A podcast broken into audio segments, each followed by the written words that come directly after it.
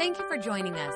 Remember, you can watch our services live and view our archive at StevensCreekChurch.com, the Stevens Creek app, or on our Roku channel. And if our ministries have touched your life, we'd love to hear about it. Send us an email to mystory at StevensCreekChurch.com. We hope today's message encourages and inspires you. Enjoy the message. Good afternoon and happy Easter. Wasn't that powerful? Amen. Amen. What a great job. We're so glad that you're here. We'd like to welcome all those watching online. Uh, it's an honor to, to be with you on this Easter Sunday. I heard a story recently about a, a family that went on vacation to Israel. It was the husband and the wife, and they took the ever present nagging mother in law. Now, uh, I don't have one of those, but maybe some of you could relate. And, and, they were over in Israel just enjoying everything, but something happened. Something very bad happened. She took ill, and the mother in law passed away, died right there in Israel. And they're thinking, well, what do we do? And, and so the, the husband went to the undertaker in Jerusalem and said, hey, my, my mother in law has passed. I need help. And he said, well, you have two options here. You can ship her body back to Georgia for $5,000 or you can bury her here in the Holy Land for $150. So, what do you think? So he started thinking about that. He said, Now, that's a, quite a savings. He said, Okay, I'm going to spend the $5,000. I'm going to ship her back to the States. He said, You really?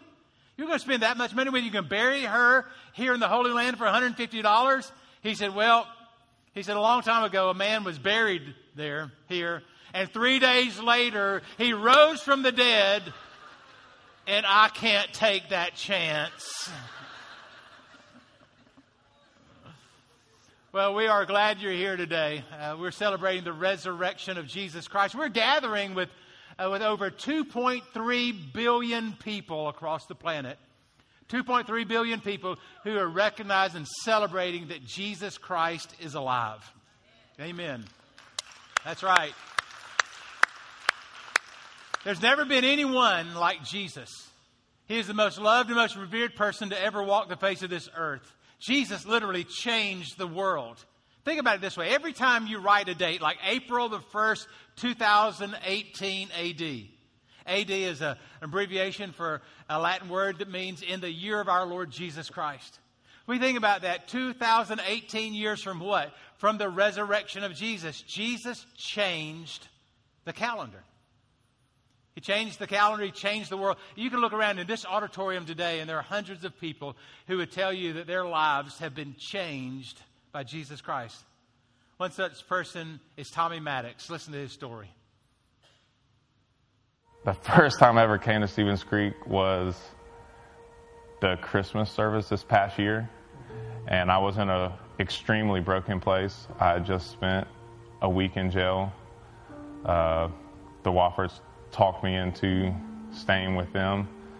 And so that meant I had to spend Christmas with them. And I, my guilt and shame for where I was in my life was at an all time high. And then to come into what the Christmas service was, was overwhelming in such a good way. Uh, I kept thinking I was crying on the inside, but then when Kelly Wofford brought me a Kleenex, I went, oh man, everyone knows I'm crying. It's almost like I could feel God pulling at my skin. I was nine years old when I started using. I lost my first love, which was basketball, because of addiction and what it did to my brain. It changed who I was personally. I lost scholarships. Uh, my family turned their back on me. And I lost a year and a half of my life to prison. And even in the middle of addiction, I told myself I didn't care.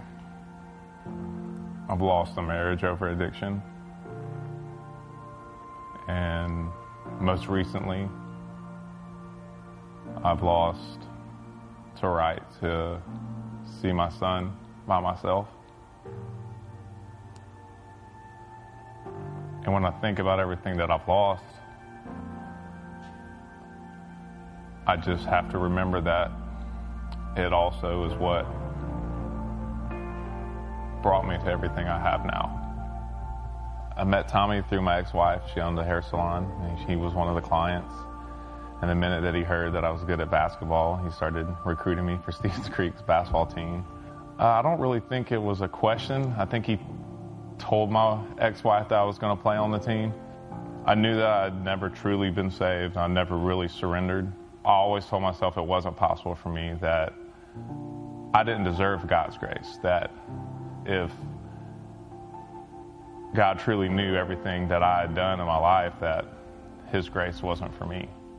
Like, I didn't know if it was going to be this lightning bolt strike and then everything was different.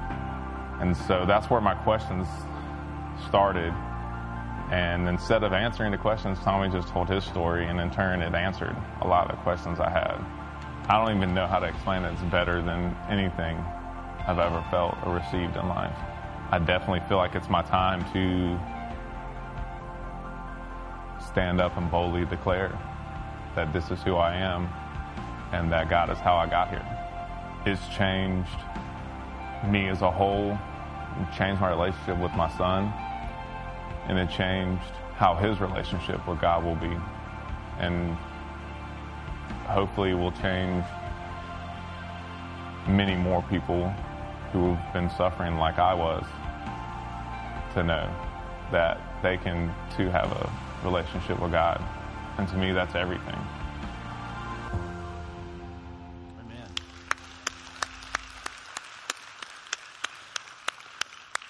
Tommy was in a situation that seemed hopeless.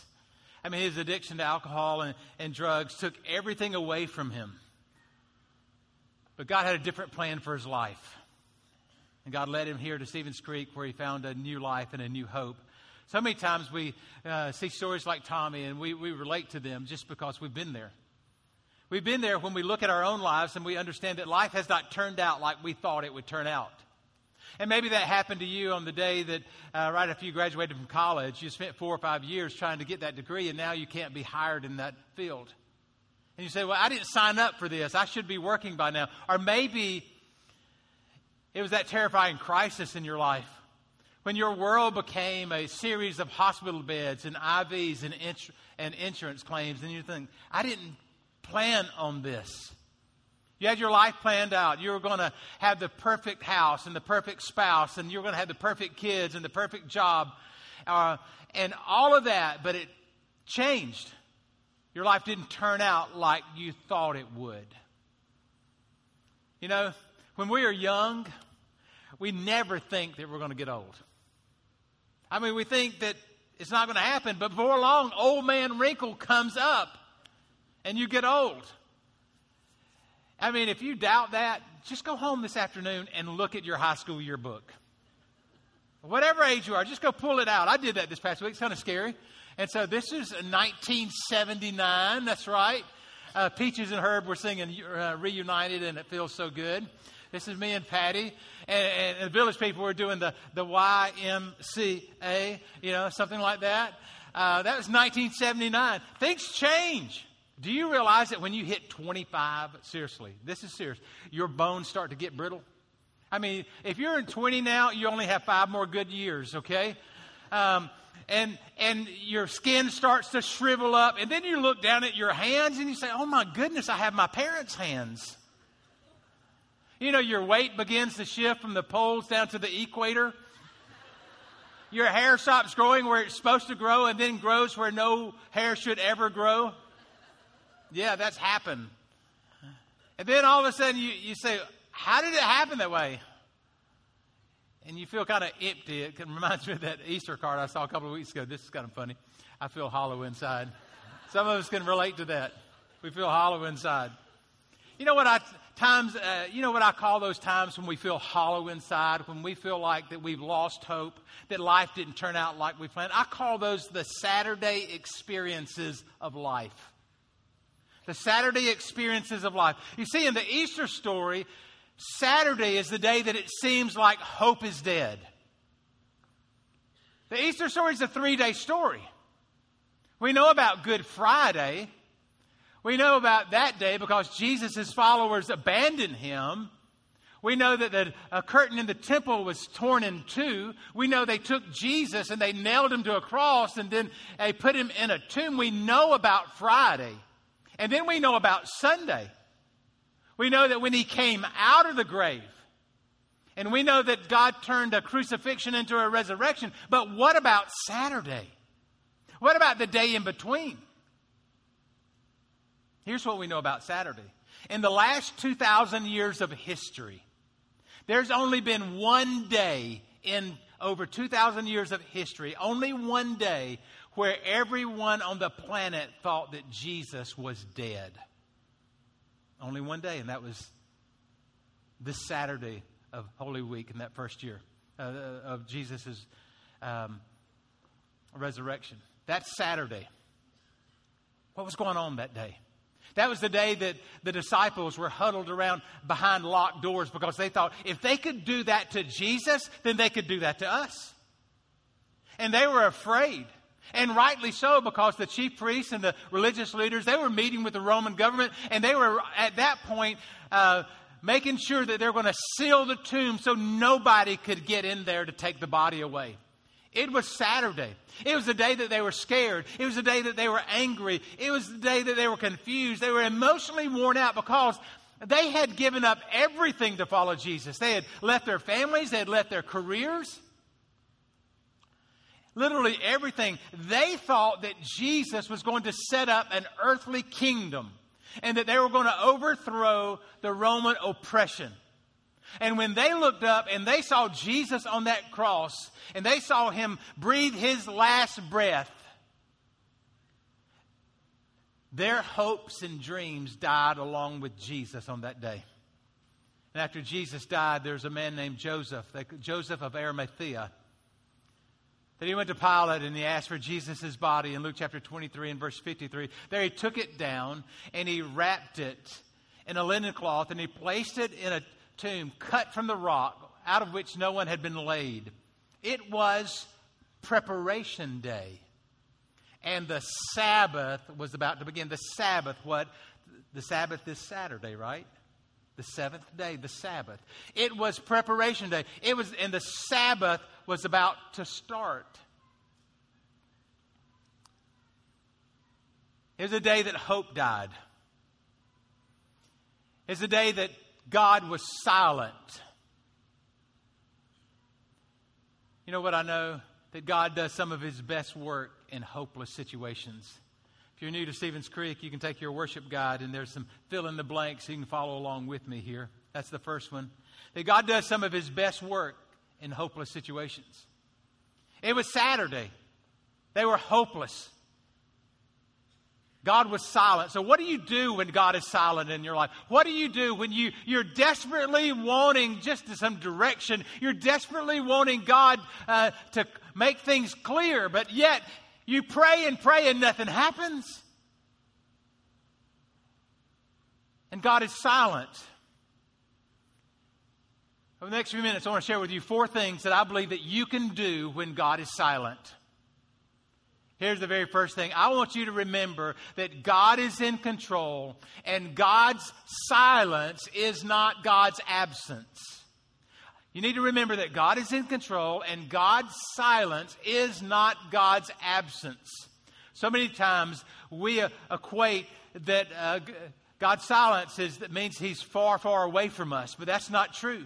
Could it be that God is working behind the scenes, that God is working to craft a scenario for your, wife, uh, for your life, and that you, uh, He is planning uh, his, your future. And so He's teaching us to trust Him. Here's the thing we, we don't know that, and our life spins out of control. And so, if you're at a place right now where your life is spinning out of control, I would just say to you, give it over to the Lord. Give your situation, give that, that particular situation over to God. We talk about it a lot around here. We talk about submitting to the Lord. We talk about surrender. What does submission mean? Submission is an invitation for someone else to lead. When you submit to authority, you're saying, I am inviting that authority to take the leadership in this situation. When we submit to Jesus, we're inviting Him to take the leadership. So when our lives are spinning out of control, we submit to Him. Because you see, when something is under God's control, it is never out of control. When something is under God's control, it is never out of control. And so many times we find ourselves in a situation where we say, Man, I just can't get out of this one. It may work for you, but it doesn't work for me. I am stuck here. I am stuck in this hole. Reminds me of the story I heard about a, a, a, young man that was jogging and it got late and the sun was going down and he needed to get home, so he decided to cut through the cemetery to get home quicker. Well, he didn't realize that they were preparing for a funeral the next day and they had dug a grave. And so he's running and he falls into this grave. And he immediately starts jumping and trying to climb out, and, and he couldn't get out, and he starts screaming, Help, help, help. But nobody's in a cemetery late at night after dark. Come on now. And so he just realized, Well, I got to wait till the morning. And so he got over in the corner and he dozed off. Sometime later, another jogger came through the cemetery, fell in the same hole. And this guy started jumping, and this guy trying to get out, and all of a sudden he felt a hand on his shoulder. And then he heard a voice saying, It's hopeless. You can't get out of here. But he did. Some of you feel like this situation is hopeless and you can't get out of it, but you can. You can. Because there is a power that is greater than yourself. It is the power of the Lord. I said there's four things that I want you to do when you are facing the silence of the Lord. Here's the second one. I want you to continue to trust in the Lord. For God is working even when you do not see or hear Him. God is at work in your life even when you do not see or you do not hear Him. You know, some of the biggest moves God has made in my life has come after a period of spiritual dryness. When it seems like that God was not involved in my life and God was not doing anything in my life. And if that's you, I want to encourage you to stay close and wait on Him. For silence is God's call for you to grow deeper. The silence of God is that's His calling you to grow deeper in the faith. It's calling you to trust Him more. That's what He's saying. Will you trust me in this situation? Will you trust me with this relationship? Will you trust me with this heartache? Will you trust me with this desire to be married? Will you trust me with your finances? You see, God knows exactly who you need God knows what you need, and God knows when you need it. God knows. God knows who you need, He knows what you need, and He knows the moment. He knows when you need it. Several months ago, Patty and I were struggling with a big decision we had to make, and it was one of the probably one of the biggest decisions that we've made in our married life, and it was a very taxing. Um, it was one of those decisions that it really kept us up at night. I, I, I, typically sleep like a baby, and I'm telling you, I would I tossed and turned, and this was not for a few days, but this was weeks.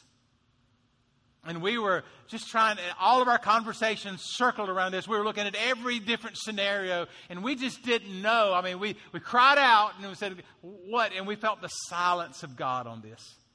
But we felt this trouble on the inside.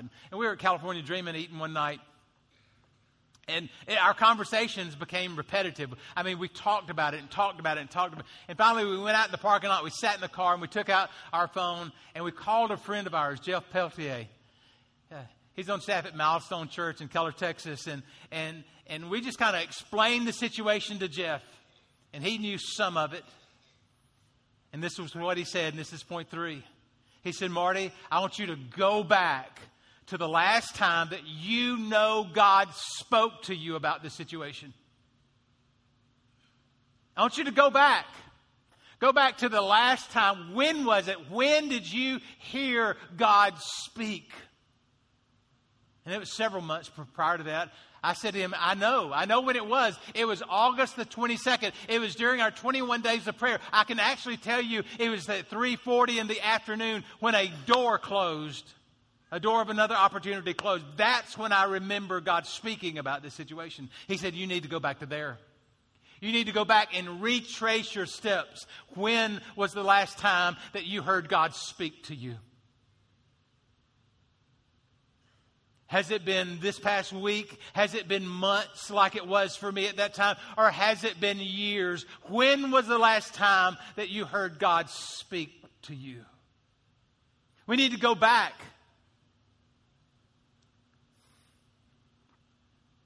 Because great moves of God are usually preceded by simple acts of obedience. Great moves of God are usually preceded by just simple acts. Just doing what you know to do. So many times we overcomplicate faith. We make it so much bigger in our minds than we can even grasp. And God is saying, just have a childlike faith. Just do the simple things. Just do the right thing. Just go back. I said there's four things and this really came out of that conversation with Jeff. The fourth one is this I want you to stay close to people who you know are close to God. I want you to stay close to people. That's why we called him.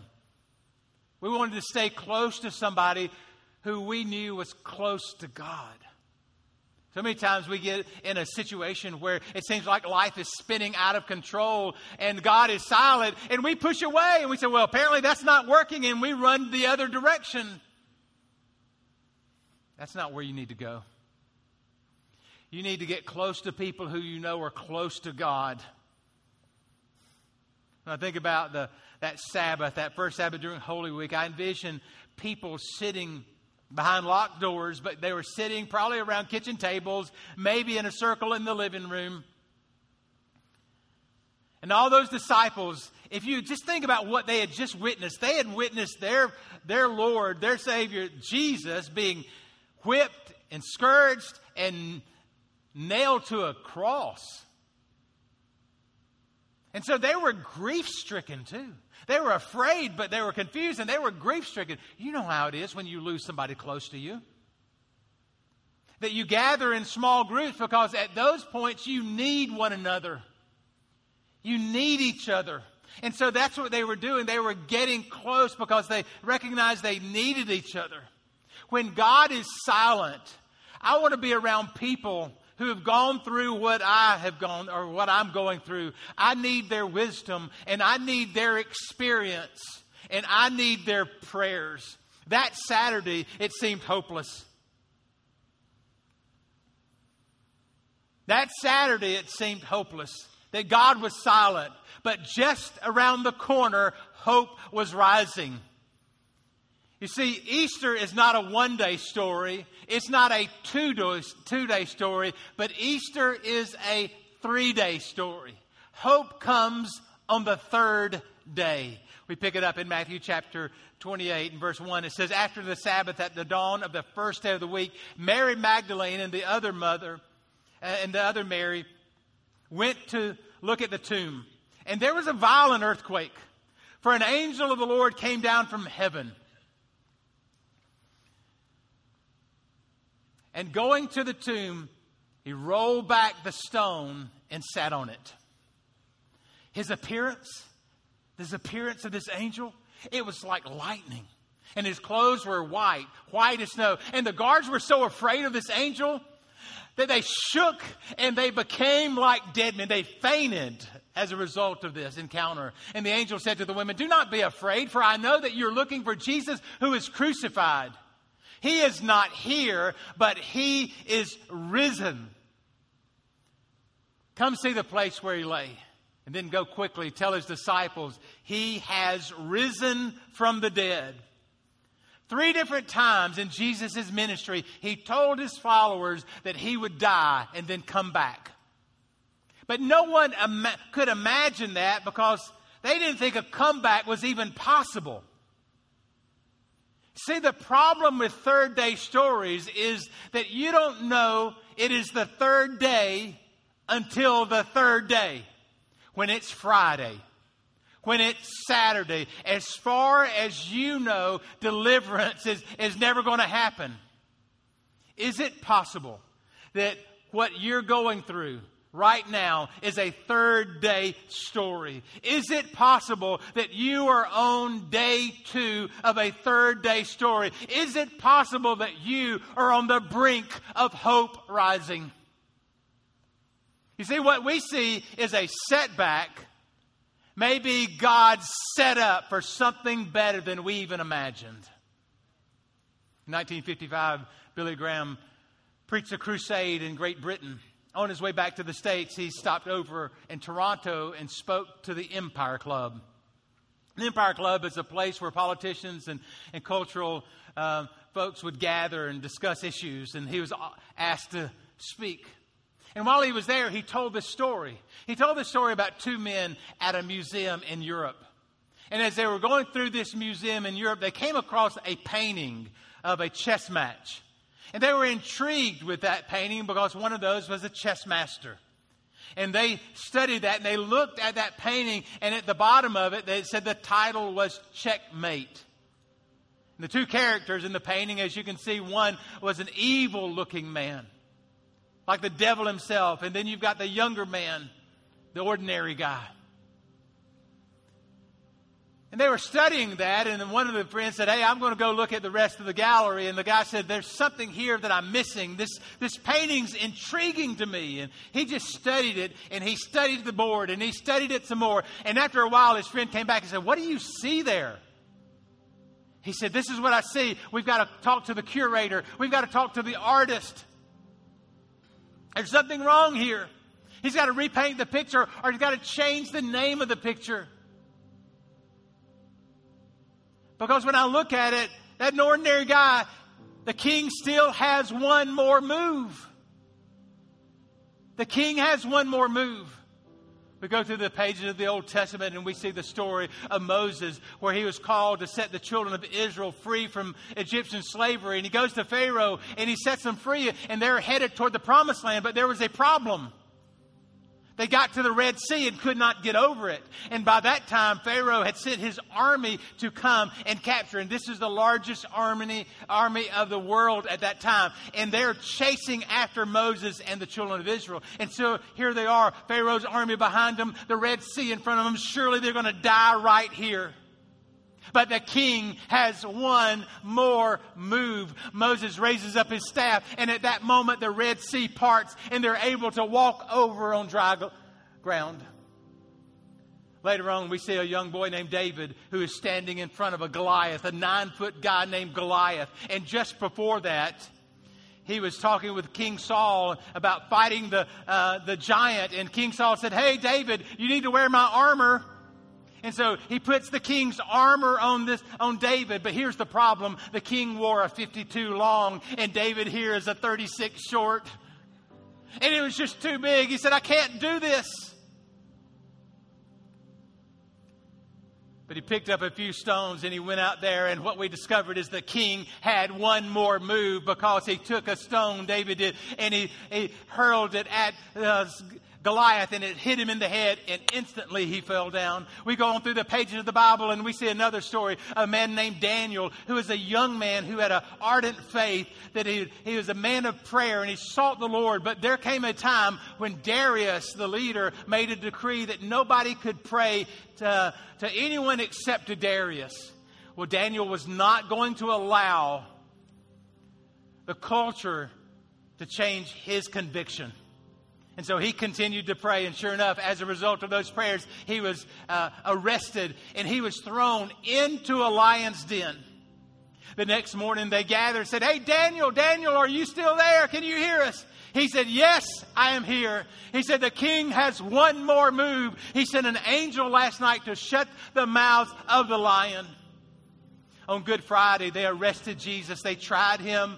They judged him. They whipped him. They mocked him. They beat him. And they nailed him to uh, a cross. Then they took his dead body and put it in a tomb. And they sealed the tomb. And they said, That's all, folks. It's over. Checkmate. It's the Sabbath. But they were wrong because the king had one more move. On Sunday morning, up from the grave, he arose with a mighty triumph over his foes. He became the victor of the dark domain and he lives forever with his saints to reign. He arose, he arose. Hallelujah. Christ arose. Hallelujah.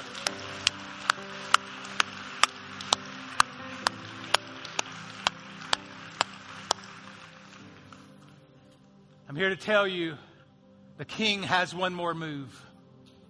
You may feel like you're down for the count, but your life is not over. You may feel like that it,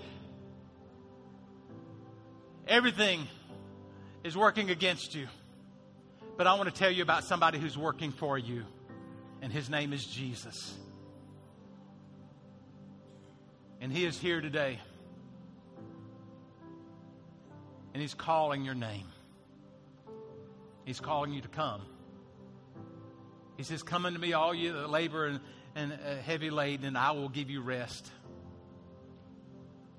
Come. Call on him. The Bible says you call on him and he will answer you and show you great and mighty things which you do not know. Over the next few minutes, I'm going to give you an opportunity to call on the Lord with the faith believing that God has one more move. And that move can be a life changing move in your life.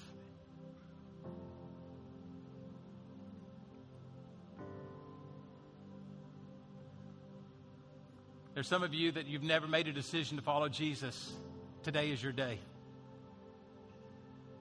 You've been pushing away, you've been pushing back, but today God is knocking on the door of your heart and He's saying, Come. On this Easter Sunday, 2018, I'm calling you to come. Some of you are watching online right now. God is speaking to you and calling you to take that step. You said, Marty, I take that step, but what do I do then? Talk to him. It doesn't have to be a complicated prayer. Just be honest with him. Maybe it's something as simple as saying, God, help me.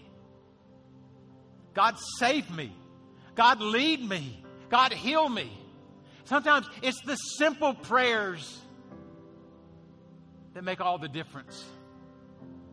And I'm going to give you an opportunity to pray a simple prayer, but I believe it won't be a simple solution. I believe that God, when you open up your heart, that God is going to fill your heart with love and forgiveness, and He's going to give you a power that is greater than yourself. But you've got to take that step. He's knocking.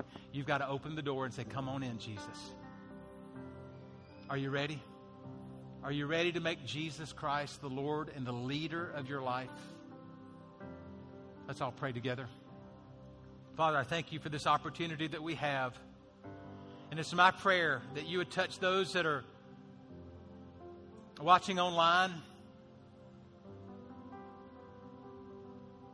those here in this auditorium. God, I know you know each one of us by name. And so, God, let your voice be clear. And Father, for those that are willing to take that risk and take that step of faith, to pray a prayer of commitment, I ask God that you'd give them the courage to do so. If that's you, I want you to pray this prayer. Say, Jesus, help me. Jesus, forgive me. Say that. Say, forgive me. I want you to say this. Say, make me into the kind of person that you would have me to be. I give you my life. Say this. I give you my life. I give you my past. I give you my current life. And I trust you with my future. Save me. I receive your forgiveness. And fathers, they pray that prayer. I ask that you would do as only you can do. Now, I pray for the other families represented in this auditorium and those watching at home. I pray, God, that you'd give us strength.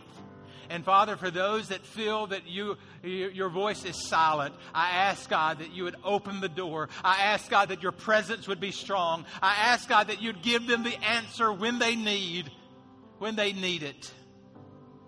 So come, Lord. We thank you for what you're doing and what you're going to do. And we pray this in the strong name of Jesus. And everybody said, Amen, amen, and amen. Happy Easter. Thanks for listening. If you would like to help support the ministries of Stevens Creek Church, please go to StevensCreekChurch.com and click the Give button. See you next time.